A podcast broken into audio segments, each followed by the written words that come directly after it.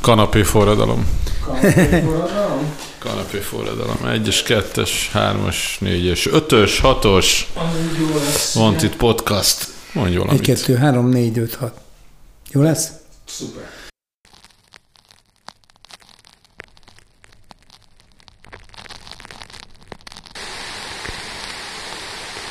Vantit Podcast. A Vantit magazin beszélgetései a popkultúra körül. Sziasztok, ez itt a Vantit Podcast legfrissebb adása. Vendégünk ma, mondhatni, hogy különleges vendég, Pajor Tamás. Szerintem őt nem kell különösebben bemutatni a hallgatóknak. Szia! Hello, stock. Hello. Azon gondolkodtam, hogy Szóval vannak ilyen tipikus, már mi is beszélgettünk sokszor az elmúlt években, vannak ilyen tipikus Pajor Tamás interjúk, patternek, föl lehet építeni egy interjút, a nem tudom, a 80-as évektől napjainkig.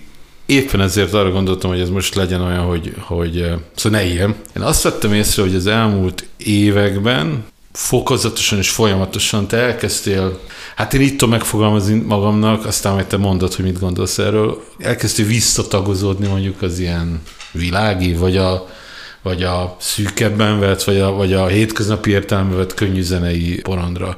Most például volt egy dupla ested Menyhárt Jenővel, de folyamatosan kortás, fiatalabb, vagy kicsit idősebb középkorú, de, de egyébként kortás könnyűzenészként definiálható emberekkel szoktál szerepelni, és egyébként az elmúlt most már jó pár évben mindig kijössz dalokkal, amiket akár sima popdalokként is értelmezhetünk. Nemrég egy hasonló beszélgetés keretében mondtam el, és végül is örülök ennek a kérdésnek, amely, amely tartalmazta azt a meghatározást, hogy világi, és ennek keretében tudtam kifejteni azt, hogy miért téves ez a megközelítés. Azért téves, ez a világi az ugye az egyházinak az ellentéte kívánt lenni azok terminológiájában, akik ezt elkezdték alkalmazni. És ez a különbségtétel alapvetően tényleg a Bibliából ered, a szent és a profán közötti különbségtételt jelölte. Na most, mivel továbbra is a Bibliában hiszek, sőt, ezt tartom az emberiség legnagyobb értékének, még ha nem is értjük, nem hogy teljes egészében, hanem részleteiben is csak alig de érezzük intuitív módon, hogy ebben van valami olyan megkerülhetetlen többletjelentés és univerzális megmentő üzenet, amely nem csak hogy kihagyhatatlan, hanem az egész emberi létezés fundamentuma. Most ebből fakadóan számomra most is ez a legnagyobb érték, csak ennek az értéknek a recepciója bennem jócskán előre haladt, és elengedte azokat a dogmatikus mankókat, amelynek alapján a megértés hiányában túlságosan exkluzív és sokszor dogmatikus és kirekesztő voltam, és a szelekciós elvem egy, egy inkább egy, egy csőlátású ö, emberéhez hasonlított, mint sem Ez a, ez a 90-es évek elejé, vagy 90-es évekbeli munkásságodra gondolsz itt? Elnyúlt ez onnan hosszabban is, de Sajnos. mondjuk ott volt a legmarkánsabb, az, el, Igen, az Ámen de elején. minden, minden ilyen hitfelismerésnek van egy neofita korszaka. Uh-huh. De visszatérve még a kérdésemre nem válaszoltam, és ott hagytam félbe a gondolatot, és csak egy beszúrás volt ez, hogy a szakrális és a profán szétválasztás az egy nagyon fontos bibliai elv, pontosan azért, mert a szent az, az nem elegyül a közönségessel. Bár ezt élesen el kell választani a jó és a rossz ellentét párjától, mert nem ugyanazt jelenti. Hanem a szent az egyszerűen egy más létdimenzió, a közönséges, azt mindenki ismeri. Na innen származik a világi és a, a világi kifejezés, az egyházi ellentétpárjaként, már amennyiben az egyházi a szakrálissal jelent egyenlőt. Az a baj, hogy nem. Azzal egy jelent egyenlőt, és itt jön a problémának a lényege. Remélem, hogy követhető vagyok a kedves hallgatóknak, de ha nem, az se baj. Bár törekszem erre természetesen. Ugye Hajós András jegyezte meg a velem történő beszélgetésben, hogy most folyamatosan vesztünk hallgatókat, mondom, annyi baj legyen. De nem erre törekszem természetesen, ez csak a poén kedvéért mondom. Na a lényeg, hogy, hogy a probléma pont abból adódik, hogy az egyházi és a szakrális az nem mondom, hogy nem fed át, de sajnos a történelemben jócskán eltért, szét ágazott ez a kettő. Nem és volt minden szakrális, ami egyházi. Nem volt minden szakrális, ami egyházi, és nem volt minden egyházi, ami szakrális.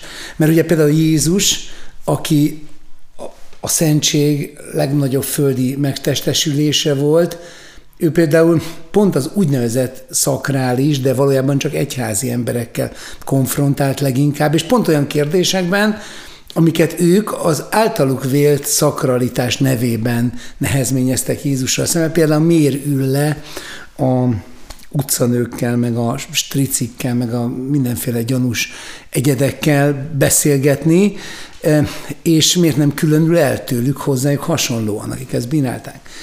És itt is már látszik az, hogy, hogy e, a szent, ez a kategória szent, ez csak a, az Istennek egyik nagyon fontos attribútuma, ami nem választható el a többi nagyon fontos attribútumától, például az irgalomtól, a szeretettől.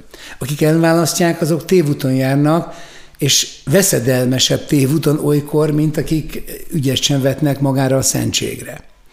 Most ez a, ez a kis ö, ö, szellemtörténeti kitekintés pontosan azt azért volt fontos, mert ez tud rávilágítani arra, hogy én miért úgy viselkedem az elmúlt években, ahogy, és miért úgy próbálom magam rekreálni a kulturális térben, ahogy. Nevezetesen nem valamilyen a vallástörténet által ilyen egyházi státuszba detektálható módon, hanem éppen ennek a nyelvét meglehetősen átértelmezve, mondhatni, hogy talán figyelmen kívül hagyva most már, őszinte szívbéli igazságkereséssel és, és az Isten felé való maximális elkötelezettséggel, de olyan elvárásoknak abszolút nem engedve, amelyek az előbb említett kategóriához kötnének. Végül is egyébként lehet, hogy nem pontosan tettem fel a kérdést, sőt a, a válaszodat tekintve biztos, hogy nem pontosan, de, de, de mindeközben értetted, hogy mit akarok mondani. És egyébként ez a, ez a változás, amiről egy csomó minden eszembe jutott, és fogok is ezzel kapcsolatban kérdezni, ennek azért volt egy olyan következménye, és hogy egyre több olyan terepen jelentél meg, ahol mondjuk 20 évvel ezelőtt jellemzően nem, vagy biztos, hogy nem. Így van, és ezt szeretném tovább bővíteni és erősíteni. Ezért is alkottam meg ezt a saját bejáratú terminus technikus, hogy szózenem. Ugye ez egy nagyon szerintem szellemes és találó kifejezés, mert jól egyesíti mindazt, amit valaha csináltam, tehát nem csak a szójátékot, hanem a, a nyelvi gondolkodásnak egy olyan mélyen szántó filozófikus igényű, de, de, de, de esztétikus és mégis szórakoztató, hat, szórakoztató, és ezért a, igenis a popzene univerzumához is tartozó, de hangsúlyozom, hogy is tartozó nyelvhasználatot, amelyet talán ez az új kifejezés, vagy viszonylag új kifejezés jól lefen, szózene, a szó zenél, a zene beszél, vagy más néven dalliteráció, hogy még egy saját gyártású szlogennel ezt eh, megtolja. Na lényeg, hogy, hogy ez magában foglalja tulajdonképpen ezt a hagyományos old school repet is, de, de, de a slam poetry a spoken word vagy bármit, ami, ami tulajdonképpen ebben a, a, a zene és a költészet határán a helyét keresgélő gondolkodásmódhoz tartozik, de egyébként még azt is magában foglalja, hogy hogy legyünk szellemesek, legyünk jókedvűek, de az, azt is, hogy például amikor Puzsér Robival tartottam ilyen közös szózenestet, mert ezeket jellemzően mostanában ilyen duett formátumban tartom, és hát például vele nyilvánvalóan ilyen, ilyen három órás agymenésbe és világnézeti ütközetbe ment át, amelyben ő a, a, az LSD és az hasonlóknak a szakralitását próbálta meg védelmezni, én meg éppenséggel annak ellenében fogalmaztam meg. De nagyon szórakoztató volt, és nagyon élvezetes volt, és meg is beszéltük, hogy majd folytatjuk. Na a lényeg az, hogy ezt, ezt, az, ezt az arcolatomat szeretném bővíteni, és nem azért, mert a hitbéli igazságokat kevésbé tartnám fontosnak, mint mondjuk 20 éve vagy 36 éve, amikor én megtértem az Úrhoz, hanem azt, azt nem, hogy ugyanannyira, hanem még fontosabbnak tartom, egyszerűen már csak abból fakadóan is, hogy előrébb haladt az életem, meg közelebb vagyok a, az odaáthoz, mint az ideáthoz, e, majd odaát megéljük az ideát, addig meg várjuk, mi lesz odaát. Nem csak ezért, hanem azért is, mert tényleg az ember jó esetben az éréssel eszenciálisabbá válik. Tehát ebből fakadóan szó nincs arról, hogy én a hittől távolabb lennék, ellenkezőleg, hanem a, a hit köré szövődött, formalizálódott, úgy mondanám, egyházias magatartás formát, formáktól és kultúrától kerültem távol, és ez szerintem egyáltalán nem baj, sőt, nagyon jó, de ha ez a téma szóba kerül, de ha nem kerül, akkor én hozom szóba, akkor eh, például most a Menyhárt Jenővel említett közös esten is sor került egy kis polémiára, és ott is volt egy ilyen kis nagyon esztétikus és, és arisztokratikus adok-kapok Jenő és köztem, és nagyon élvezte a közönség, és mind a ketten nagyon karcos világnézetet képviselünk, ami, ami kevés ponton fed át, de, de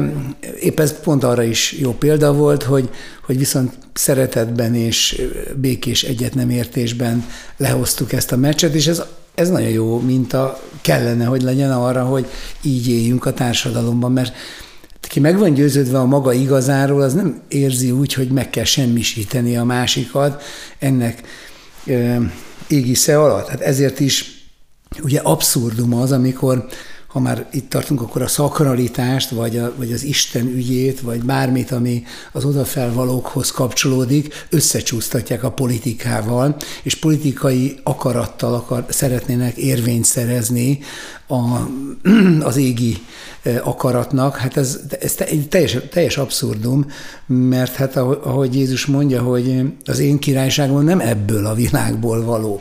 Ez nem azt jelenti, hogy egy, egy keresztény vagy egy hívő az politikailag legyen semleges, ugyanúgy legyen, lehet aktív, ha neki ez az ízlése, mint bármilyen más gondolkodás ember, hanem tendenciájában gondolom azt, hogy a szakralitást nem lehet azzal profanizálni, hogy a politikai állításokat megfeleltetjük szent és, és transzcendens kijelentésekkel, és behúzzuk ebbe a térbe, mert akkor be fogjuk mocskolni a szentet, és ez nagyon sokszor megtörtént. Ennek pedig az lesz az eredménye, ami, aminek egy vulgáris kiadása az a mai közéleti kommunikáció, hogy egymást anyázó, fröcsögő emberek, még mondjuk kereszténynek is, vagy akár hívőnek gondolják magukat, miközben mindezt teszik, nem tudom, hogy milyen alapon, mert amikor ezt teszik, biztos nem azok, lehet, hogy egyébként igen, de hát az lenne a cél, hogy mindig, mindig ugyanazok legyünk, nem mindig éppen mások, attól függően, mi az érdekünk. Egyébként a, a hídgyülekezetében a közelebbi ismerőseid, barátaid, azok az emberek, akikkel mondjuk 35-40 éve barátok vagytok, náluk is ilyen fejlődés lezajlott? Természetesen nem vagyunk egyformák, de akikkel én igazán jóban vagyok, és akikkel őszinte mély beszélgetést folytatok, azokban nyilvánvalóan hasonló folyamatok zajlódnak, hiszen ha ez nem így lenne, akkor nem is nagyon lenne miről beszélnünk egy idő után. Tehát vannak szimbolikus beszélgetések, protokolláris beszélgetések, diplomatikus beszélgetések, ebben én nem vagyok annyira jó, mondhatni az egyik leges legrosszabb a világon.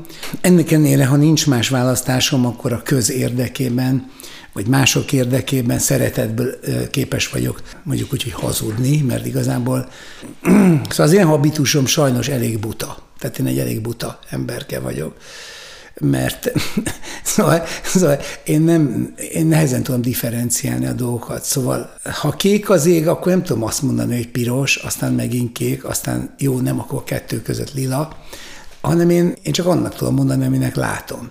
Tudom, hogy ez szörnyű, mert a világban ezt nem így kell csinálni, de egyszerűen én nem, nem tudom máshogy. Most ebből fakadóan nehezen tudom a diplomáciai szintjét hozni az életnek, de, de arra is törekszem. Nem azért, mert jó, jól esik hazudni, baromi rosszul esik, csak, csak tudom, hogy van, van olyan, amikor hazudni kell. Tehát egyszerűen, csak ne ez legyen a szalagcím Pajor Tamás, hazudni kell. a kontextusban ne ragadjuk ki, tehát akkor kell hazudni, ha ez egy nagyobb igazságot az érdekét szolgál, és a létezés tele van ilyen paradoxonnal. Még visszaugranék eh, a szózenéhez, de valamilyen szinten azért kapcsolódik ide. Tehát a Jenővel léptél fel legutóbb, vagy talán a Giorgioval?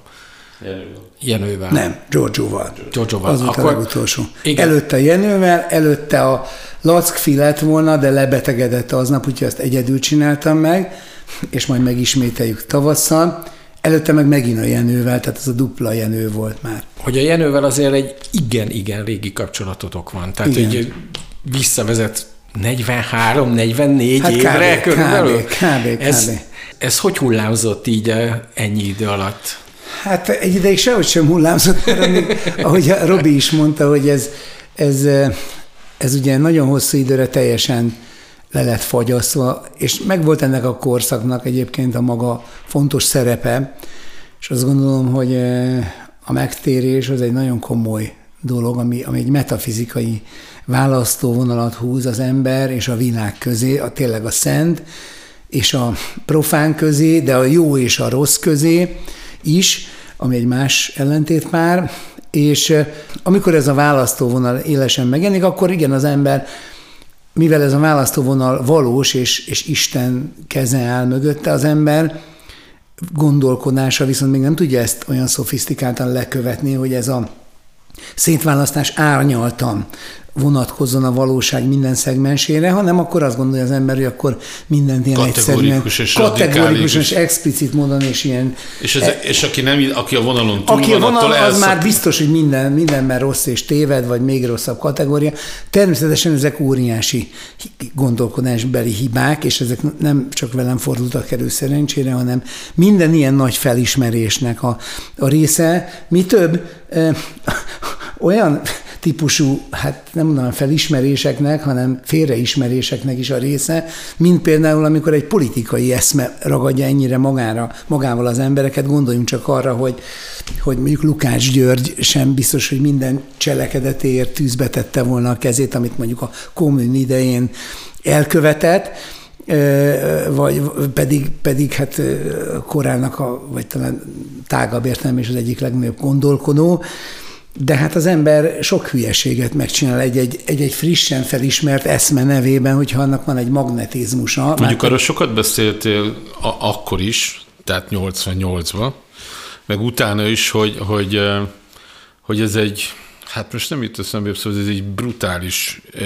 tehát ez egy, egy, ahogy te azt mondtad, egy ilyen iszonyatos magnitúdójú változás volt, vagy egy olyan erő jött veled szembe, ami, ami hát nem is akartál ellentartani, meg nem is tudtál, hogy jó, tehát akkor az arról beszélsz, ha jól értem, hogy egy ilyen típusú változás után egy, az ideig nem, egy ideig nem tud az ember árnyalni, és, és nem tud finoman határokat húzni, vagy megvonni.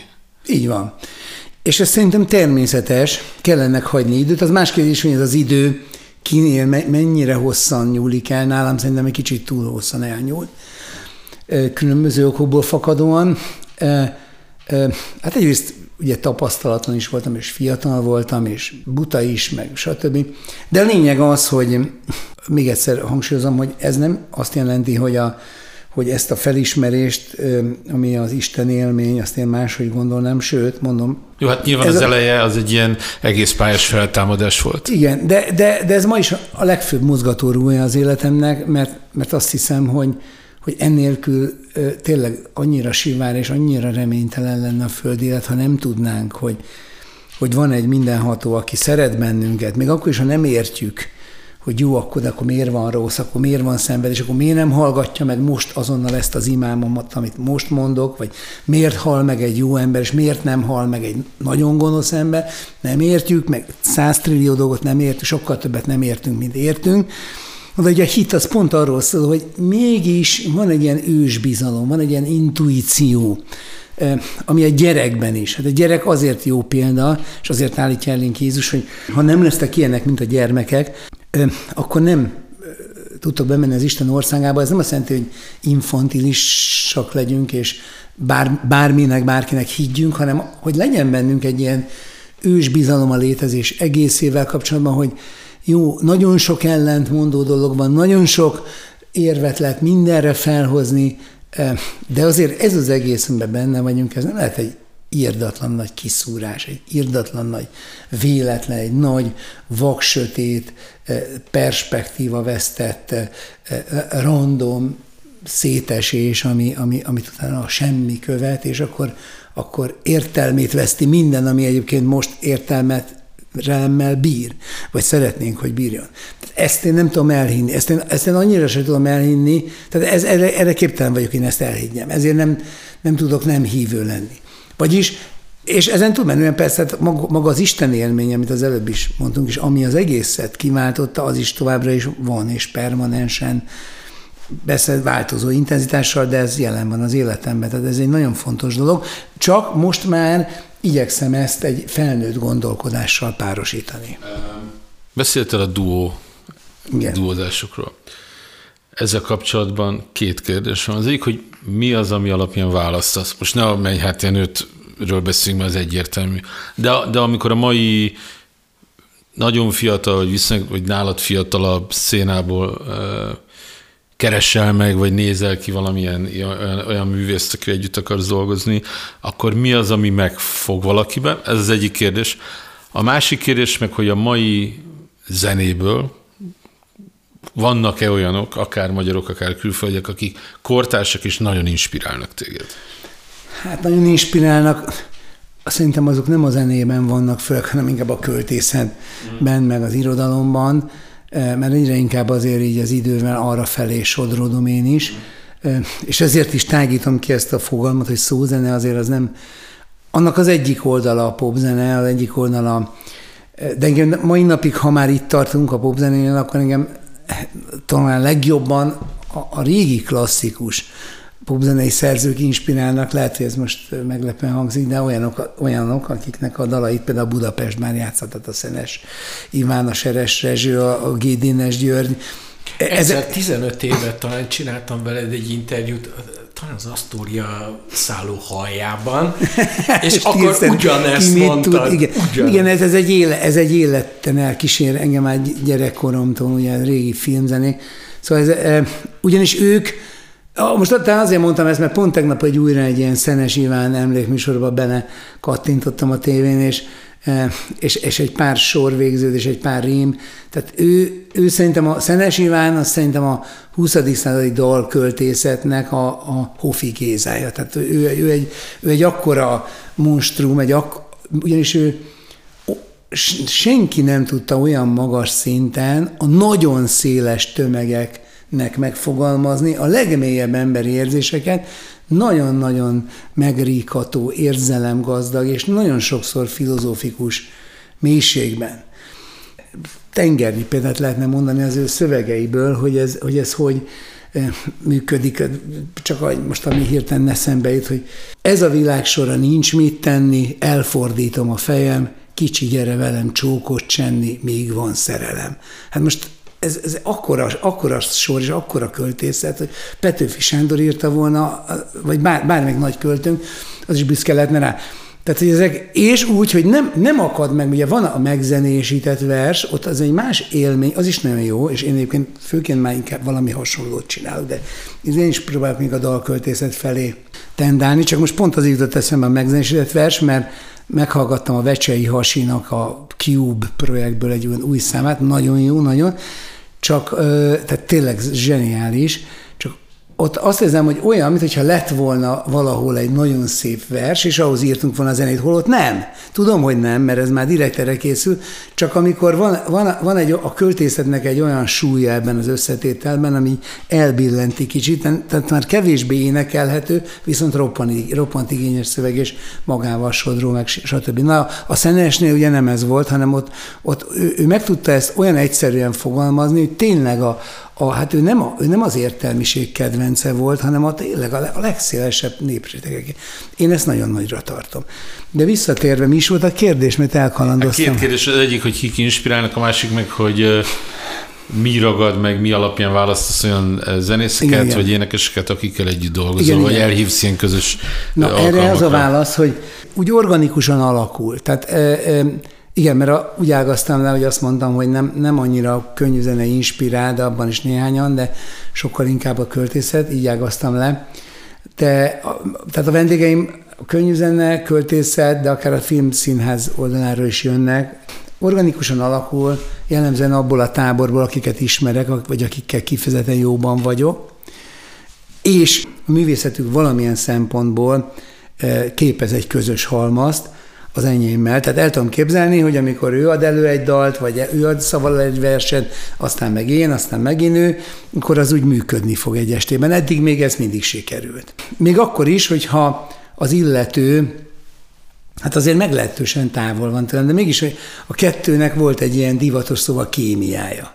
Tehát mondjuk egy karamell esetében is iszonyú jól sikerült, pedig a Karamell tényleg egy, na ő megint csak arra példa, hogy nagyon-nagyon érzőszívű, nagyon szeretetre méltó ember, aki egy nagyon minőségi popzenét csinál, és, és tök jól működött mégis. E, és azt is élveztem, hogy amikor a Karamell közönsége volt ott, ők is nagyon élvezték azt, amit én csinálok, és ez nekem különösen felemelő volt, mert nem szeretnék egy ilyen úgynevezett értelmiségi vagy intellektuál burokba be csomagolódni. Tehát így dől el, hogy kikkel lépek fel, és akkor mindig egyik hozza a másikat, illetve hát lesznek ebben ismétlődések is, most már körülbelül 20 ilyen szózeneest után vagyunk. Uh-huh.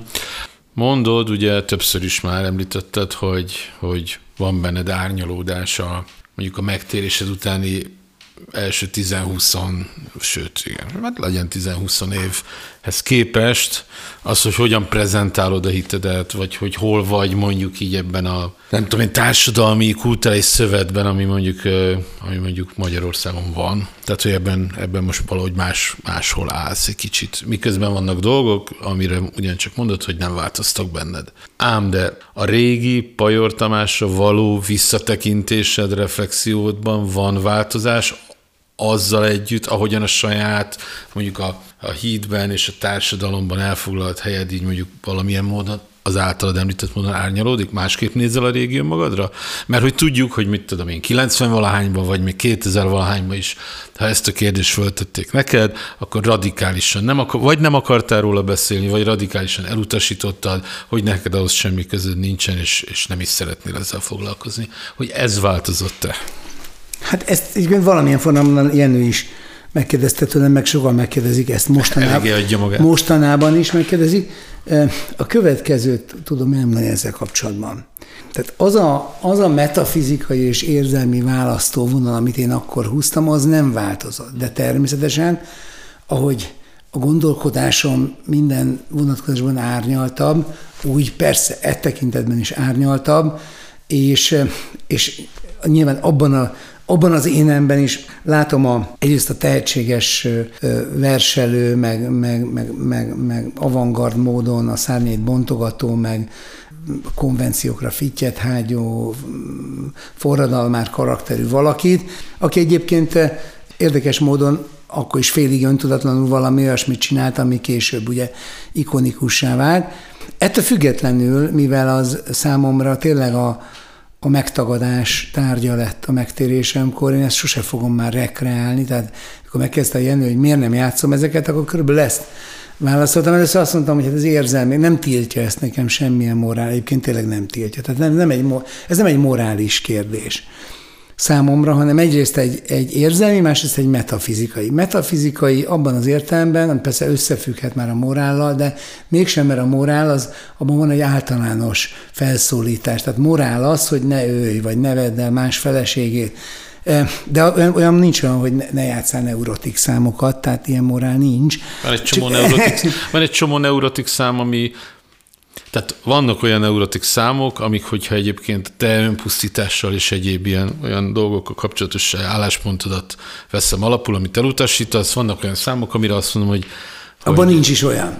Sőt, igen, van nem, olyan, pont ami... azt akartam, hogy van olyan, ahol, amit értek, hogy, hogy igen, de hogy, van olyan, igen, és van, van, amiben nincs. Sőt, van olyan, amiben meg Jézust keresem éppen, tehát ez is jó. Egyébként fele... jó, hogy te mondtad, mert én mondtam volna, hogy, hogy én érzek sokszor olyat, hogy az a Pajor Tamás, meg ez a Pajor Tamás valójában más irányból, de ugyanúgy utasít el bizonyos uh, ilyen társadalmi persze, konvenciókat, persze, vagy rögzültségeket. Hát pont ezt mondom, hogy ezekben, hát mondtad, ezekben már én lát, ezekben természetesen sokkal több árnyalatot látok, és, és ez, ez, ez teljesen evidens, de, de, de ugye számomra, és itt jön már a szubjekt, tehát először is ott tartottam, hogy nem egy általános morális elv, hanem egy metafizikai, ezt még kifejtem, tehát a metafizikai annyiban, hogy nekem a megtéré, tehát az én megtérésem az, az pontosan annak az énnek a feladását jelentette, aki ezt a zenekart filmjelezte, és ezeket a dalokat írta. És mert abban volt egy, volt azért egy negatív transzcendencia, amit én, amitől én elváltam akkor. És én tudom, hogy volt, mert én éltem meg. Hiszen a transzcendencia az nem egy kézzel fogható valóság, azt nem, azt nem lehet bizonyítani vagy cáfolni, az egy, az egy szubjektív megélés tárgya. Csak akkor nem, hogyha, hogyha az Isten olyan objektív csodát tesz, mint mondjuk a vörös tenger ketté választása, mert azt, azok, azok is megfulladtak benne, azok az egyiptomiek, akik nem akartak ott megfulladni. Tehát az egy, az egy objektív csoda volt, de a legtöbb transzcendencia nem ilyen, hanem személyes. Tehát ez a dolognak a metafizikai része, az érzelmi része pedig az, hogy ezekhez a dalokhoz való kötődés, azok az élmények, amelyek akkor ezeket megszülték, azok számomra nem, nem kívánatosak. Tehát most is valamilyen apropóval meg kell néznem egy részt a, a régi rocktérítőből, amikor valamilyen szöveggel izé, hőbörgök a színpadon, és, és hát tehát fájdalom volt nézni, pedig nem, nem, nem azért, mert valaki azt mondta, hogy ezt most, ezt most ne szeressem, hanem egyszerűen rossz érzés volt. Úgyhogy ez az érzelmi része van, egy metafizikai része, általános morális része nincsen, de ezek miatt én nem fogom ezt sosem műsorra tűzni, akkor sem, ha ki, teljesen tisztában vagyok, hogyha ezt megtenném, abban a pillanatban, hát ha nem is, mit tudom én, a Paplászló arénát megtölteném, de, de azért jól meg tudnék élni belőle. Kérdezek egy, kérdezek, ezt nem szeretném. Kérdezek egy furát, vagy lehet, hogy nem fura, sőt valószínűleg egyáltalán fura. Fog valaha az a Neurotik, az a Budapesti Látnok című anyag, ami, ami hát szerintem a magyar könyvzenetörténelem ez nyilván személyes, de mondjuk ilyen top 10 lemezanyaga között van. Ugye azt annak idején mi egy másik helyen a HVG-ben. Igen, emlékszem, hogy föl is tettük. Föl is tettünk egy ilyen válogatás listára.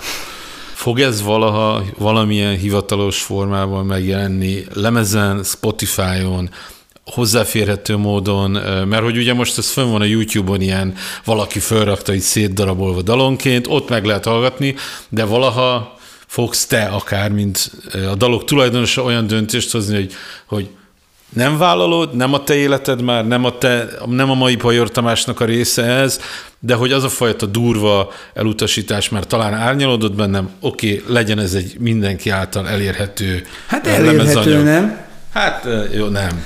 Ez nem egy hivatalos megjelenés. Nézd, elgondolkozok azon, hogy hogy például, hogyha mondjuk ebből bevételem lenne, de mondom nem mint előadó, hanem ha már úgy is ott van akkor a elektronikus formátumban, akkor mondjuk ezt a pénzt valamilyen közhasznú célra lehetne fordítani. És hogyha... Figyelj, van egy csomó digitális felület. Egyébként, hogyha vol, egyébként volt ebből Lehet jogdíj, ebből bakelit lemez csinálni. Ebből volt jogdíjbevételem, és az például ilyen de hogy ez kizárod, célra. Ez, ez kizárod, vagy, vagy, lehet, vagy, vagy, vagy el tudod, fog, nem, el tudod ez képzelni? egyébként nem zárom ki, tulajdonképpen miért, miért ne lehetne ezt megcsinálni, de én tehát azt mindenképpen kizárom, hogy én ezt műsorra tűzem, tehát előadjam, azt kizárom, mert a azt szám... értem, azt, nem is erre nem, nem a, a kérdés.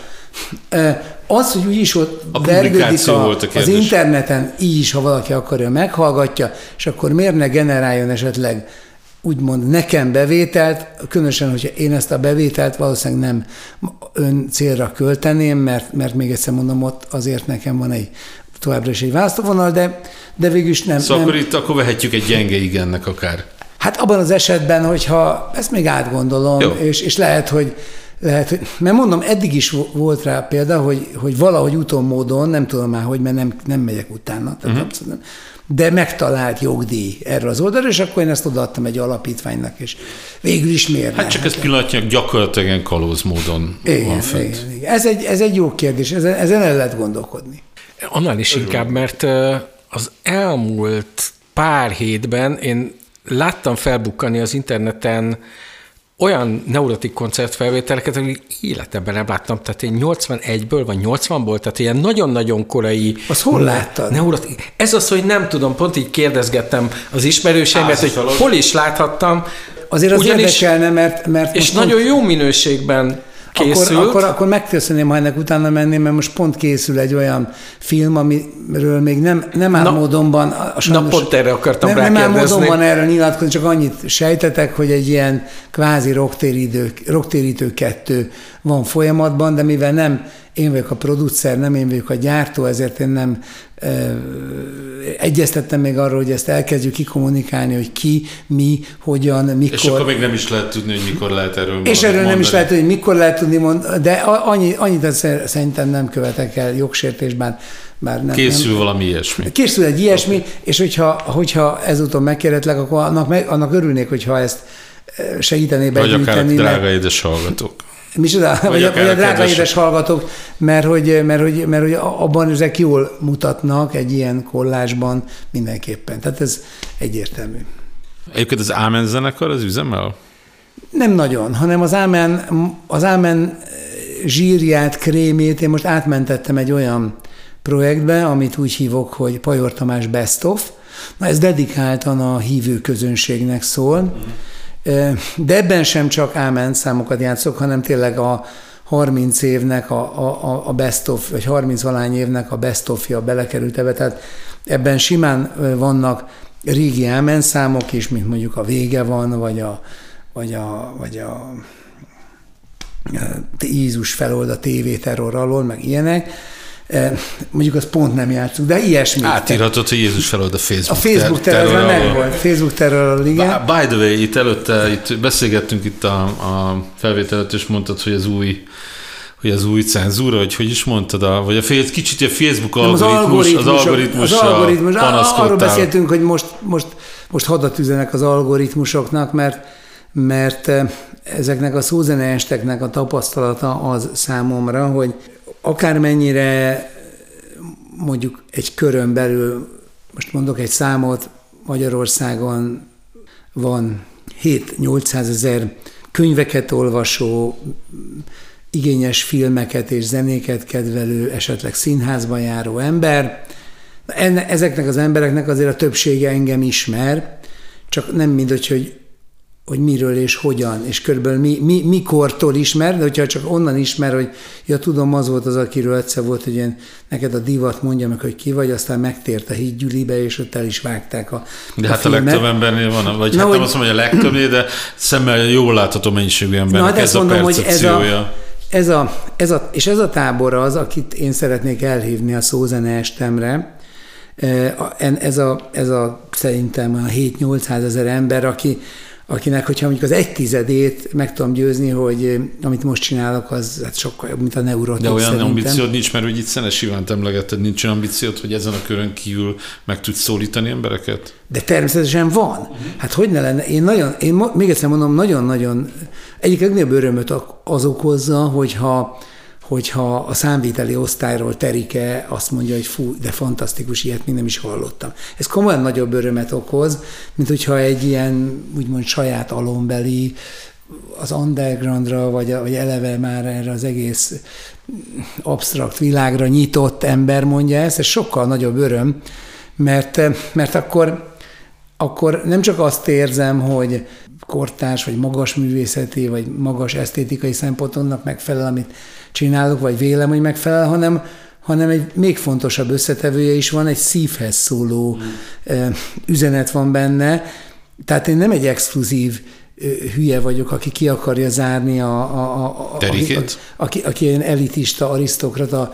Természetesen automatikusan sajnos kizáródik nagyon sok mindenki, de, de ezen én nem nagyon tudok változtatni, mert mert egyszerűen ez a, ez a nyelvem, tehát van egy nyelvem, amin amit én igyekszem tágítgatni, és egyébként sokféle nyelvez, de de, de valószínű, hogy vannak társadalmi csoportok, ahol ez a nyelv nem, nem meg se karcolja a, a befogadást, de ha mégis, annak én nagyon örülök. Ha már a 6-700 ezer mondjuk nekem is itt eszembe jó kifejezés, tudatos kultúrafogyasztóról és terikéről beszélünk, meg a Facebookról, ami, ahol, ahol meg ugye a polarizáció... Csak, csak most csak azokat a terikéket ne sértsük, akik magukat ebbe a 6-700 ezerbe tudják bele, és Tehát pont van ezt, olyan, ezt van az olyan, adást is hallgatják. Terikének és a 700 ezernek van közös halmaz nyilván. Igen. És a Facebook is szóba került, ami ugye a Facebook alapvetően a polarizálásra, vitára, a diszkuszióra épít.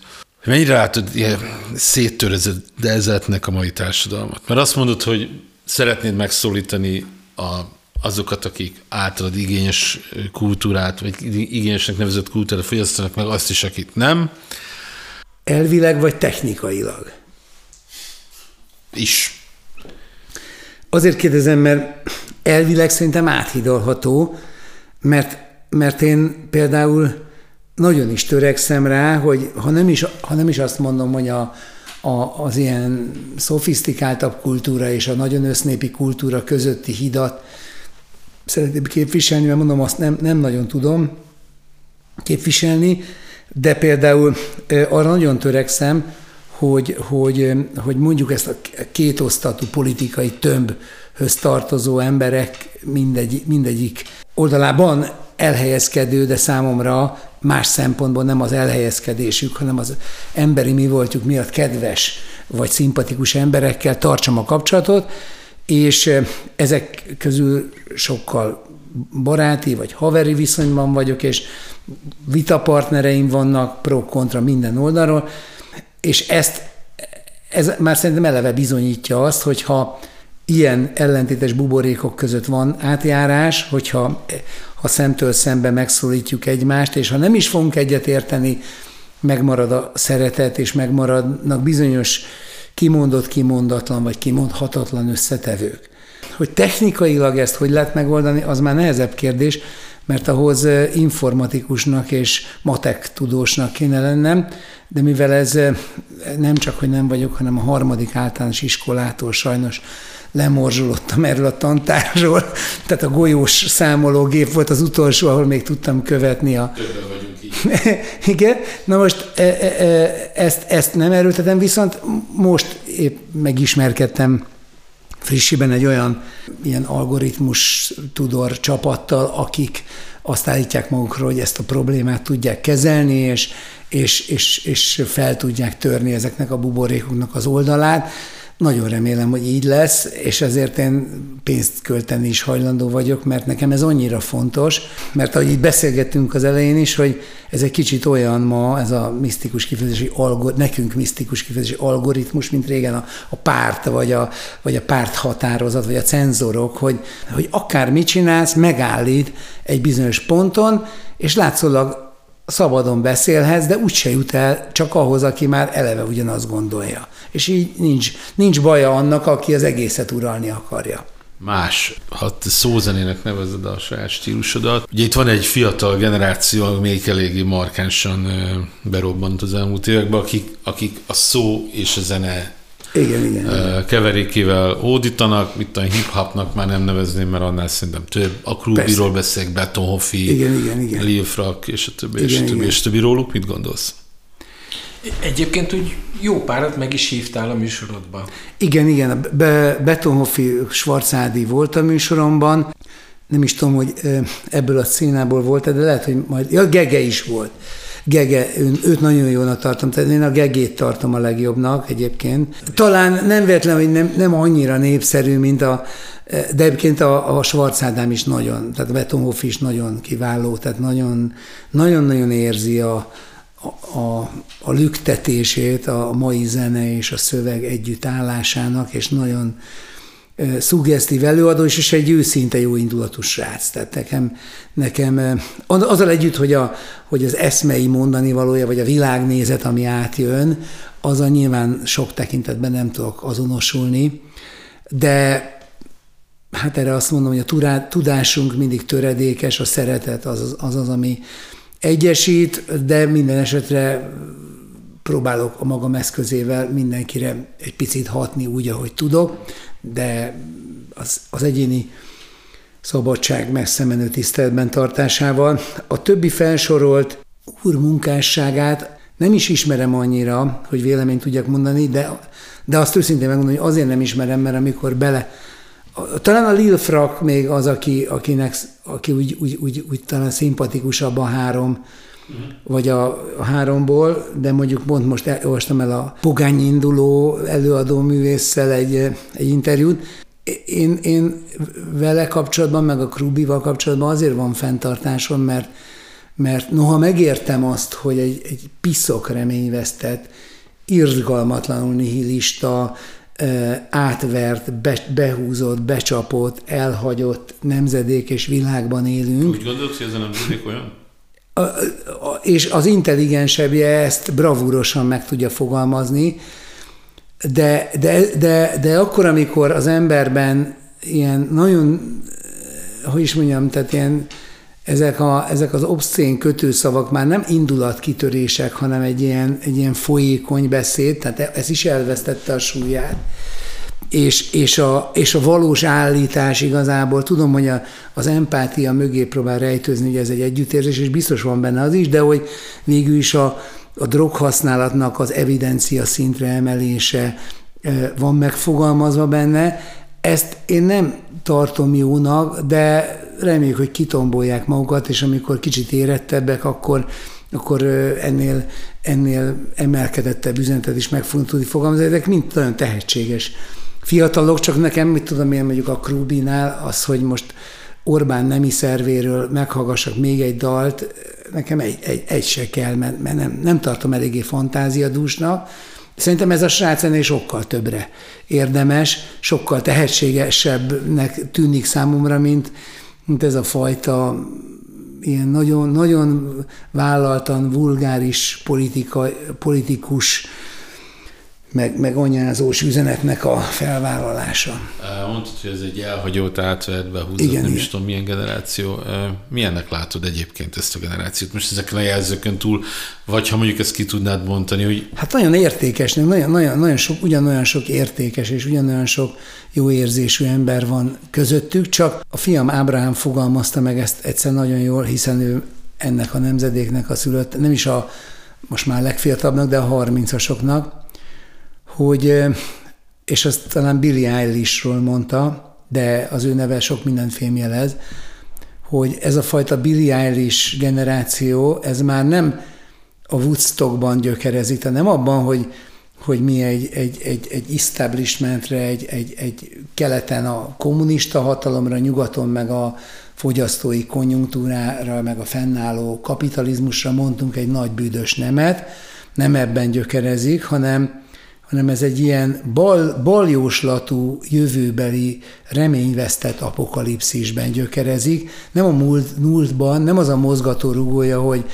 hogy van egy ideánk, most tekintsünk el ennek a bővebb kifejtését, hogy az mi, de mindenképpen valami pozitív eh, eszme és társadalom és életkép és jövőkép vagy spiritualitás, és ennek érdekében a jelenre mondunk egy nagy dafke. Lehet a pankok is ebben, ebben És a punknak volt ennek az utolsó hulláma, talán, vagy jó, még, még eltartott, talán utána egy ide 80-as évek, stb., de, de a ma az már valamilyen teljesen jövőbeli lebegés, ami nem, aminek, aminek hiányoznak ezek az ilyen, ilyen konkrét protest gyökerei, és valószínűleg azért, mert a, mert a rossz, ami ellen fel lehetne kelni, az, az, az is sokkal jobban szétterült, szét, szétfertőzte ezt a világot, és nincs egy ilyen lokális rossz, ami meg lehet nevezni, hogy a háború, a Vietnám, a nem tudom mi, a kommunista párt, és hol éppen mi volt ez. Nincs egy ilyen egy, egy monumentális ősrossz, hanem, hanem a rossz mindenhol ott van, és ezért, ezért a reménység foka az alább hagyott. Ha az az állításod a mai világról, hogy ilyen rafinált módon van benne elrejtve a rossz, akkor te például, mint hívő, és most nem poénból mondom a prédikátort, mert hogy egyébként volt egy ilyen kvázi alter is, hanem hogy a tevékenységed is leírható ezzel a szóval. Hogyha van egy ilyen fajta szétterjedt rossz az állításod szerint, az ellen mint megtért hívő, hogy tudsz fellépni? Mert hogy ugye minél bonyolultabban, ha állításod szerint minél bonyolultabban van szétszórva a világban a rossz, gondolom annyival nehezebb neked ez, ez, ez, ez erre rámutatnod. Hát nézd, én azt próbálom követni, amit Jézus mondott, hogy a gonoszt jóval győzd meg, ezt, ezt Pálapostól mondta így, de a Jézusi tanítás alapján, tehát ez az egész új szövetségnek a summája, hogy, hogy a gonosz az egy átható rendszer ebben a világban. Mi ma a nem... gonosz? Mit? Mi ma a gonosz? Hát a, a, a gonoszság is egy metafizikai valóság. Tehát, hogyha meg, megkérdezzük külön-külön az embereket, most, hogyha gondolj, és nem kell kimondani a nevét, egy által nem kedvelt politikusra. Ha most itt lenne a körünkben, és mondjuk egy reality show keretében az lenne a feladatunk, hogy együtt éljünk vele egy hétig, biztos összevesznénk sok mindenen, de, de valószínűleg megismernénk annyira az emberi oldalát is, hogy mégse tudnánk rá annyira haragudni, mint közvetlen haragudtunk, amikor csak a nyilatkozatait vagy a piszkos ügyeit láttuk, vagy véltük látni. Tehát a gonosz az metafizikai valóság, mert valójában szinte minden ember jót akar.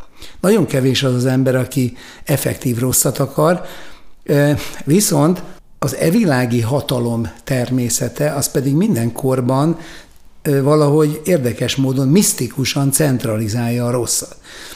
És mivel a pénzügyi, politikai és egyéb hatalmak is egyre jobban centralizálódnak, ezért ez a gonoszság is sűrűsödik a világban, és ez nem kell konteó, hanem ez a szintiszta logika, tehát a nagyvállalatok összeolvadása, a demokrácia kiüresedése egyszerűen egyre jobban redukálja a szereplők a, a potens döntéshozók számát, és véletlenben ebben egy, egy olyan világ fog kibontakozni, amit ugye a Biblia az Antikrisztus rendszerének mond, de ezt nem, ezt nem mondanám rá egyetlen egy mai rendszerre sem, tehát vannak, akik előszeretettem, hogy ez az EU, EU-nak, vagy Amerikának felel meg, vagy mások azt mondják Oroszországnak, szerintem, vagy Kínának éppen, Szerintem mindegyiknek egy kicsit eltérő arányban, és szerintem, hogyha egy ilyen birodalom megvalósul, és valószínűleg igen, akkor az involválni fogja majd ezeket mind, és valószínűleg, ahogy a korai római birodalom mindenkit meghagyott a maga hitében,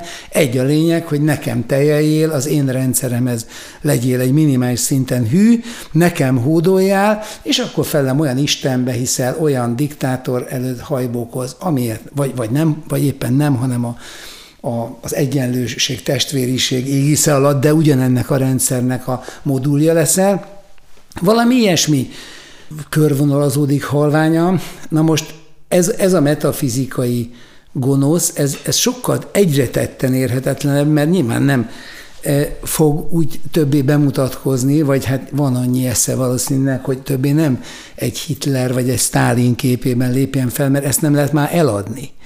Hát nézd meg, hogy a, a, a Putyin se lehet eladni, meg a, nyilván egy körben ott azt is el lehet adni, de, de én soha nem hinném el, hogy, hogy egy nyugati embertípus elfogadjon egy olyan vezetőt, mint Putyin, de, de vice versa. Egy, egy, egy orosz, vagy egy kínai, vagy egy iraki ember se fog soha elfogadni, hát látjuk, hogy mi lett az eredménye az amerikai inváziónak, soha nem fog elfogadni egy amerikai típusú embert vezetőjének, és viszont az alapgondolat, amiből kiindultam, az az, hogy hogy a gonosz is egy metafizikai lényege ennek a világnak, nem, nagyon nehezen tetten érhető, nem lehet lokalizálni, egyre rejtettebb, de egyre nagyobb befolyást gyakorol a létezésre, és ettől egyre jobban szenved mindenki. És, és én ezért nem állok be egyetlen egy ilyen aktuál politikai szélbe sem, mert egyáltalán nem gondolom, hogyha Orbán Viktor uralmát megdöntik, akkor egy baromi jó világ lesz Magyarország, és végre eljön a szabadság. Ezzel nem azt mondom, hogy ő egy, egy, egy nagyon jó vezető, vagy nagyon jól csinál mindent, mert százezer dologban nem értek egyet azzal, amit tesz például a kultúra területén, meg van olyan, amivel egyet értek adott esetben, de ezt nem fogom mástól megkérni, szabad-e egyetérteni, vagy szabad-e nem egyetérteni, engem nem érdekel e, e tekintetben. De ezek a politikai tömbök mindig azt várják el, hogy, hogy, hogy a teljes csomagot legyél szíves megvásárolni, tehát erről szól a szavazás, hogy igen, de én így vagyok csak eladó, és abban van egy csomó olyan, ami nekem nem tetszik. Na hát ezért jelenleg a számomra legszimpatikusabb politikai szerveződés, és nyilván ebben önmagában egy jelzésérték van, az a két farkú kutyapárt, mert, mert az ő cinizmusuk testesíti meg azt, azt a fajta totális negációt, amit érzek az egész politikai létezés felé. Tehát a politika nem fogja megoldani az emberek problémáját. Jó, kell, hogy legyen meg, ezt is kell, hogy csinálja valaki, én biztos, hogy nem leszek, és sok siker kívánok, aki emberségesen csinálja. Aha. A Billy eilish is emlegetted, meg ugye beszéltünk erről a Ruby, Liofrag, Betonfi eresztésről, hogy általában egyébként mit gondolsz a mai könnyű zenéről? Nyilván, amikor te voltál, nem tudom, 10x éves, akkor egészen más volt a könyvzenének a szerepe, helye egy fiatal életében. Nem tudom, mennyire látod, hogy ma mi a pozíciója a könyvzenének, de nem is, nyilván nem egy tizenéves fejével kell ezt látnod, hanem van egy saját rálátásod erre, vagy saját nézőpontod, az micsoda? Hát ugye van egy ilyen közgazdasági elv, hogy amiből nagyon sok van, az egyre értéktelenebb. Ez nagyon egyszerű belátni. Zenéből egyre több van, mert, mert ugye, hát egyrészt a robotok majd szépen átvesznek nagyon sok munkafolyamatot, egyre több lesz a szabadidő, és ebből szempontból jó is, hogy inkább akkor zenéljenek az emberek, mint, mint ennél sokkal károsabb dolgot csináljanak, vagy illetve hát ez egyáltalán nem káros, sőt adott esetben nagyon is jó. Az előállító eszközök minősége és száma és megvásárolhatósága széles körület, vagyis a belépési küszöb nagyon alacsony, kiadókra már nincs szükség, vagy lehetnek, de nem okvetlenül kell, ott vannak a közösségi platformok, Magyarul, ráadásul most már ott vannak a, a, a templétek, a, a, a sampler hangok, a hangminták, ott van az autótyún, amivel még énekelni se kell. Tehát tulajdonképpen bárki a szobájából ad abszurdum világsztár is lehet egy ugyanilyen nappaliból. Ha, ha nagyon nagy mázé van, vagy pont ráérez valamire. Kis túlzással ugye Billy Eilish Pont. Jó, de azért, azért, azért azt nem mondanám, mert ott egyrészt a, az egy piszok jó énekesnő, tehát azért az... az, az De az, hogy a szobájából... Hát a szobájából, az igaz. De, kvázi az, demókkal már nagyon híres ez, lett. Ez jó, igaz. Jó, de azért, bocsánat, hogy közbeszólok, de hogy azért az úgy volt felépítve, hogy, hogy úgy nézzen ki az egész, mint hogy egy ilyen tényleges szobazenéből indult volna, de közben meg egy, egy komplett dokumentumfilm készült az évek során, amit a kiadója finanszírozott. A hát ez, a csavar, ez a csavar benne nyilván, hogy hát a kapitalizmus... ez a szobából indulás, ez lehet egy ilyen marketing eszköz is. Hát pontosan, mint hogy a punk zenénél is, hogy elég három akkordot tudni, aztán ha meghallgatjuk azokat a Sex Pistols, meg Clash hát dalokat, Clash meg, meg, meg, a, de még a Sex Pistols is, is okay. vagy, vagy a UK Subs, vagy a stb akkor, akkor azért halljuk, hogy a vérprofi zenészek egy nagyon barbár hangzású zenét, zenét de tű pontos.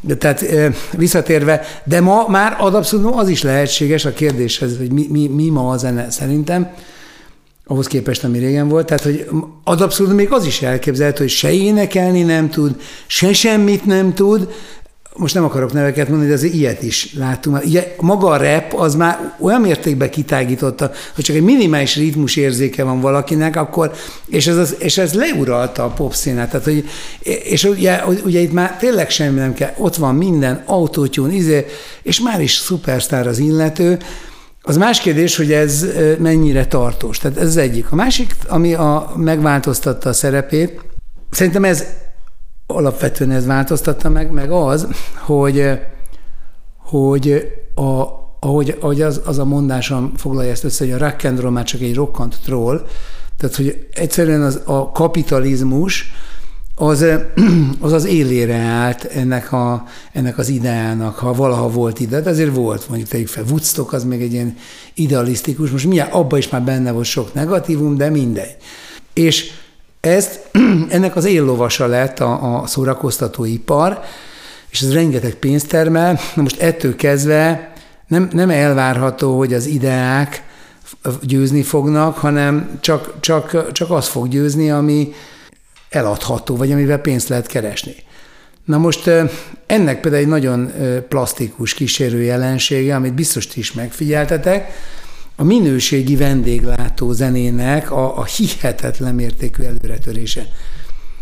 Ez a, és, és nem ebbe a kategóriába tartozik teljesen, de ezzel párhuzamos a, a soha korábban nem látott hangszeres virtuózok, tehát cirkuszi szinten felépített hangszeres virtuózok korlátlan számú és, és tudású előretörése az interneten. Tehát olyan, olyan gitárosok, olyan basszeresek, olyan, olyan, olyan énekesek, meg nem tudom mik vannak, hogy nem hiszed el, hogy ilyet valaki tud. Tehát ezerszer jobb, mint a Jimmy Page és a Richie Blackmore. És gyerekben is. És gyerekben is. Tehát olyan, mint hogy a Jimmy Page, Richie Blackmore és a, a, a mit tudom, a világ összes legjobb dobosa, gitáros, a bassz, meg, megjelenne egy, mit tudom én, 12 éves japán kislányban, és akkor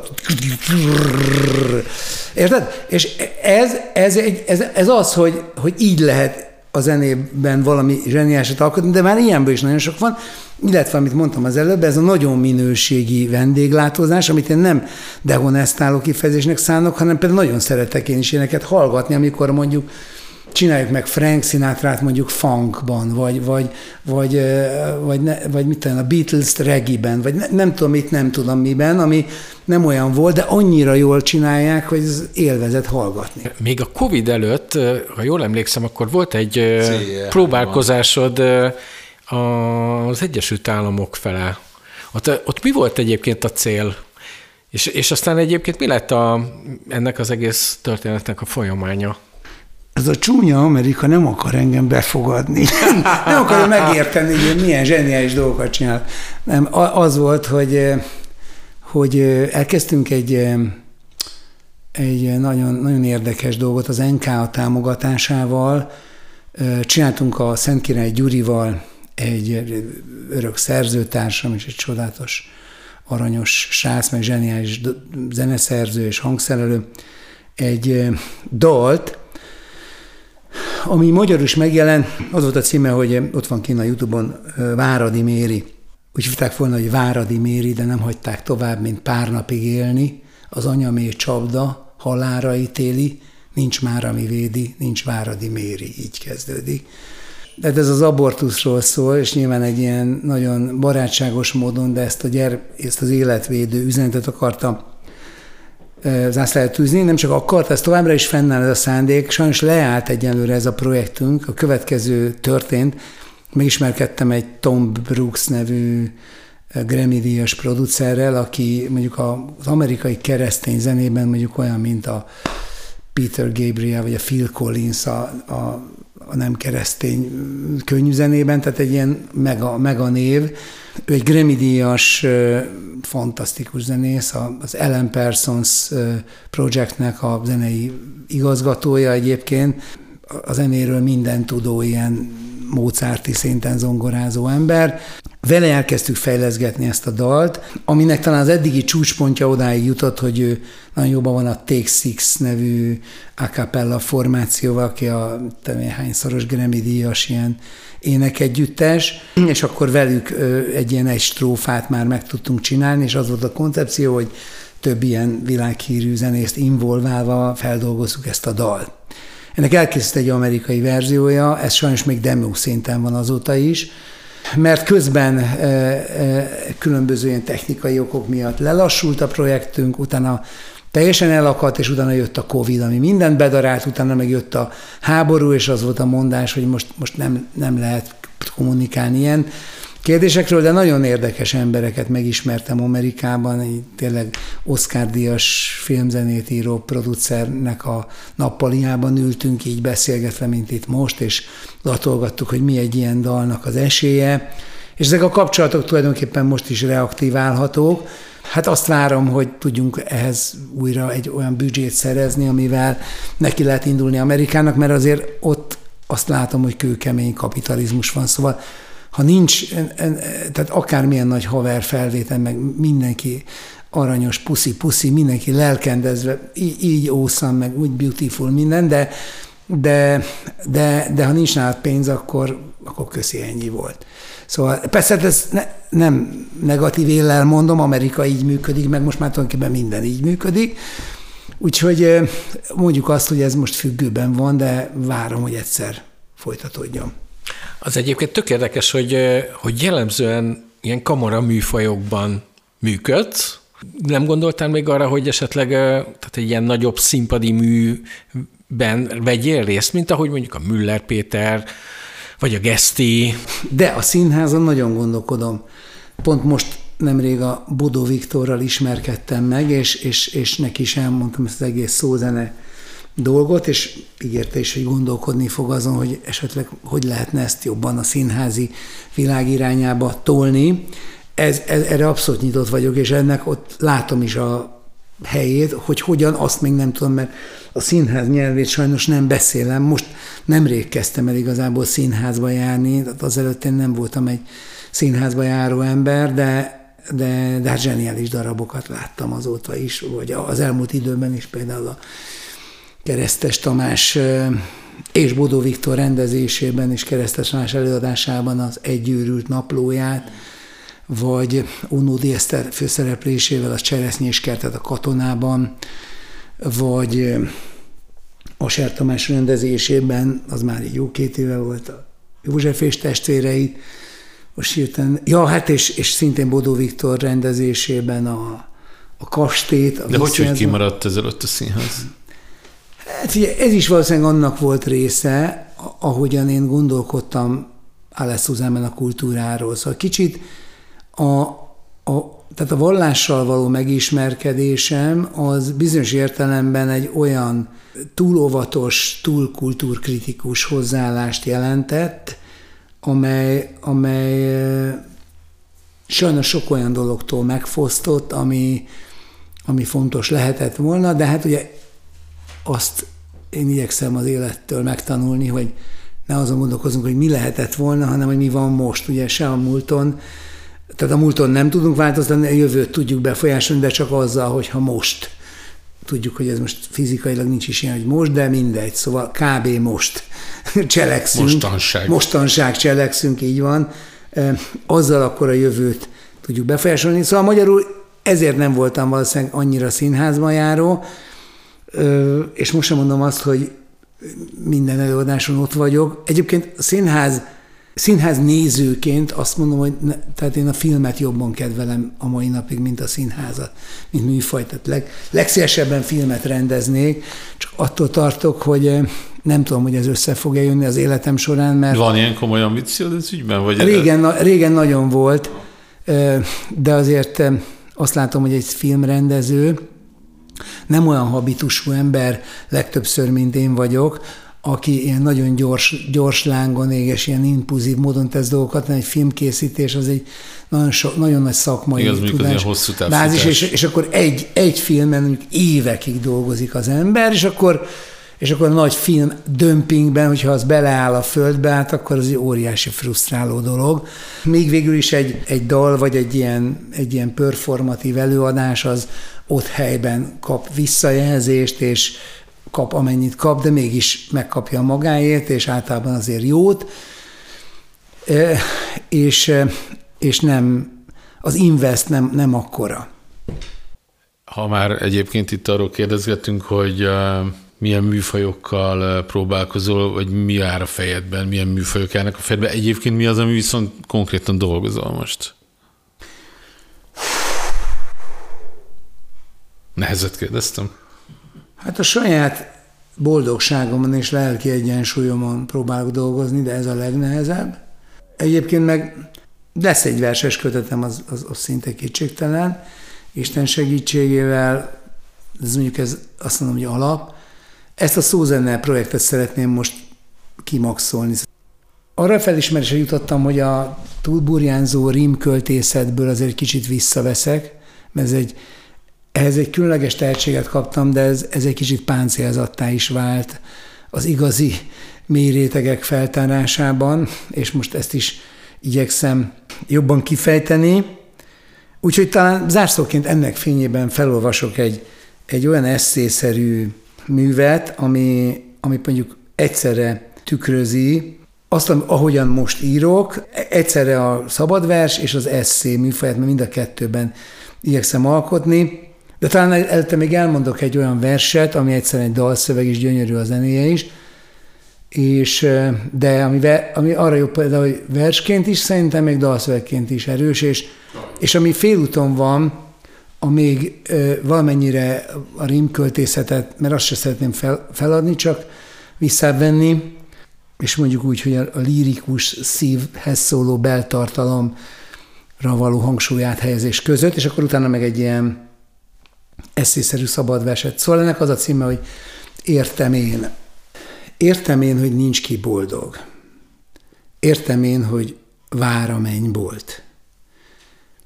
Értem, hogy ellopták sorsom, megértem, mert nekik sem volt. Értem én, hogy mivel nem volt, kellett egyet szerezzenek. Csak azt nem értem, miért van, hogy minden neszre berezzenek. Értem én, hogy nem lehetett bűntelen kedvedben járni, már akkor tudtam, mikor tettem, mégsem bírtam ellenállni. Értem én, hogy annyi jó ígéretünkből semmi nem lett, csak nem értem, hogy kiderüljön, ennyi idő miért kellett. Mikor először láttuk meg egymást, milyen jó volt. Az öröklét egy pillanatra szíven csókolt. De nem tarthat a pillanat örökké a kedvemért, úgyhogy egyetértek mindennel, mert egy koldus mindig egyetért. Értem én, hogy érteni kevés, érezni kéne, de az nem megy.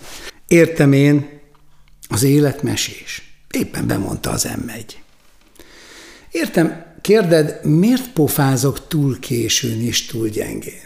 Érted, innen nem hallják. Rég itt hagytak az út mentén. Értem én, hogy miért nem jobban? Elvittem a balhét magam. Értem, túl hajlékony voltam, ezért lettem hajléktalan. Én te, értem én, hogy most megkérdik, miért alszik a hapsi padon. Fűtőelem lett a szívem, magam meg a paksiatom. Ez az egyik. És akkor jön egy ilyen a művészet miben létéről elmélkedő eszészerű szabadvers. A művészet a dolgokon, a meghatározottságokon túlra utalt szépséges igazmondás kísérlete.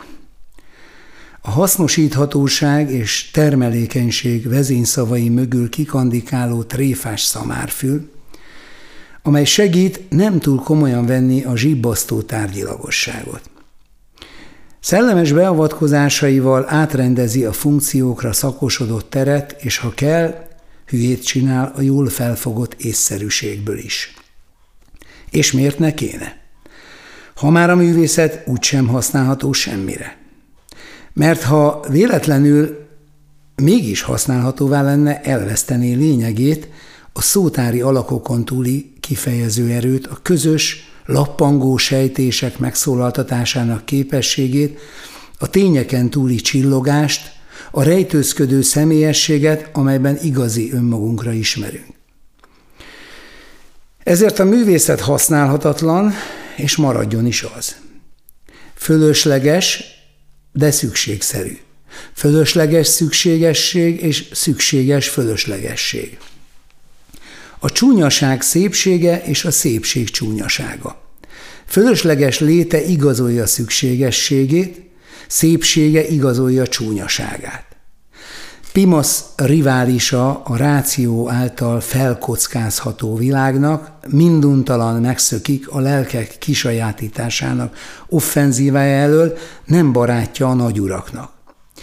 Gyarmatosításkor ellenálló partizán lesz, nem szolgáltat be terményt, nem ismeri a protokolt, kiátsza a hatalmat, becsapja a logikát, lehallgatja a rendszert, kezelhetetlen. Fenyegetően terjeszkedik, mint egy felszín alatti víztömeg, melynek sejtése is rettentő, és az ellenérdekeltek mindig érzik, megúszhatatlan, hogy feltörjön újra és újra. Mindent megtesznek, hogy fogni tudják, de tudni fogják, hogy nem megy és futni hagyják.